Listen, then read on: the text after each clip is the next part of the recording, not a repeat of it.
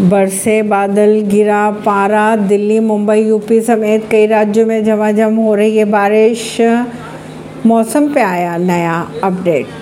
Delhi, NCR, Mumbai समेत कई राज्यों में मानसून की एंट्री होने की वजह से झमाझम बारिश हो रही है। तापमान में भी गिरावट देखी जा रही है। बात करें अगर दिल्ली, यूपी से बिहार तक तो सभी जगह पर झमाझम बारिश हो रही है। केरल, आंध्र प्रदेश, महाराष्ट्र, छत्तीसगढ़ समेत कई राज्यों में मानसून ने दे दी है दस्तक वहीं अगर बात करें दूसरे राज्यों की तो, तो दो तीन दिन में मानसून पहुँचने के आसार है।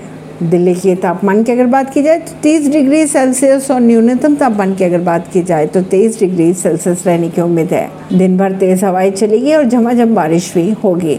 पूर्वी उत्तर प्रदेश में मानसून की एंट्री हो चुकी है जिसकी वजह से प्रदेश में बारिश का सिलसिला जारी हो चुका है। आईएमडी ने प्रदेश के कुछ इलाकों में ऑरेंज तो कुछ इलाकों में येलो अलर्ट जारी किया है। बात कर लेते अगर पहाड़ों के तो उत्तराखंड में अगले चार दिनों तक तेज हवाओं के साथ भारी बारिश की संभावनाएँ जताई जा रही है। ऐसी ही खबरों को जानने के लिए जुड़े रहिए जनता से रिश्ता पॉडकास्ट से। परवीन नई दिल्ली से